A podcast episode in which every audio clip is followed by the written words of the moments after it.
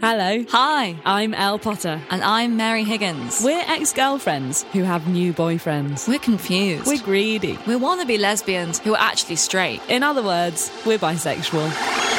Obviously, we don't actually think that, But we definitely have thought that. but we don't want to think that. But how do we stop thinking that? Where did the stereotypes even come from?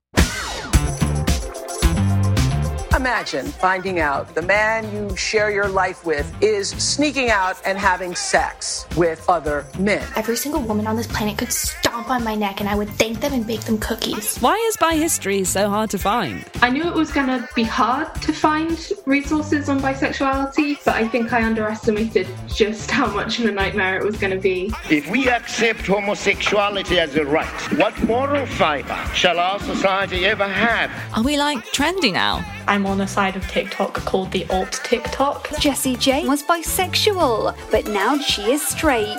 Who's a gal got a shag to find some bi pride around here? Shame on y'all. Shame on you. Bisexuals are here and we're queer. Fluid, ambiguous, subversive. Welcome to Life of Bi. A slippery history of bisexuality. Tune in every Monday from the 14th of June. On Spotify, Apple Podcasts, or any place you binge your pods. And it ain't over till the bisexuals speak.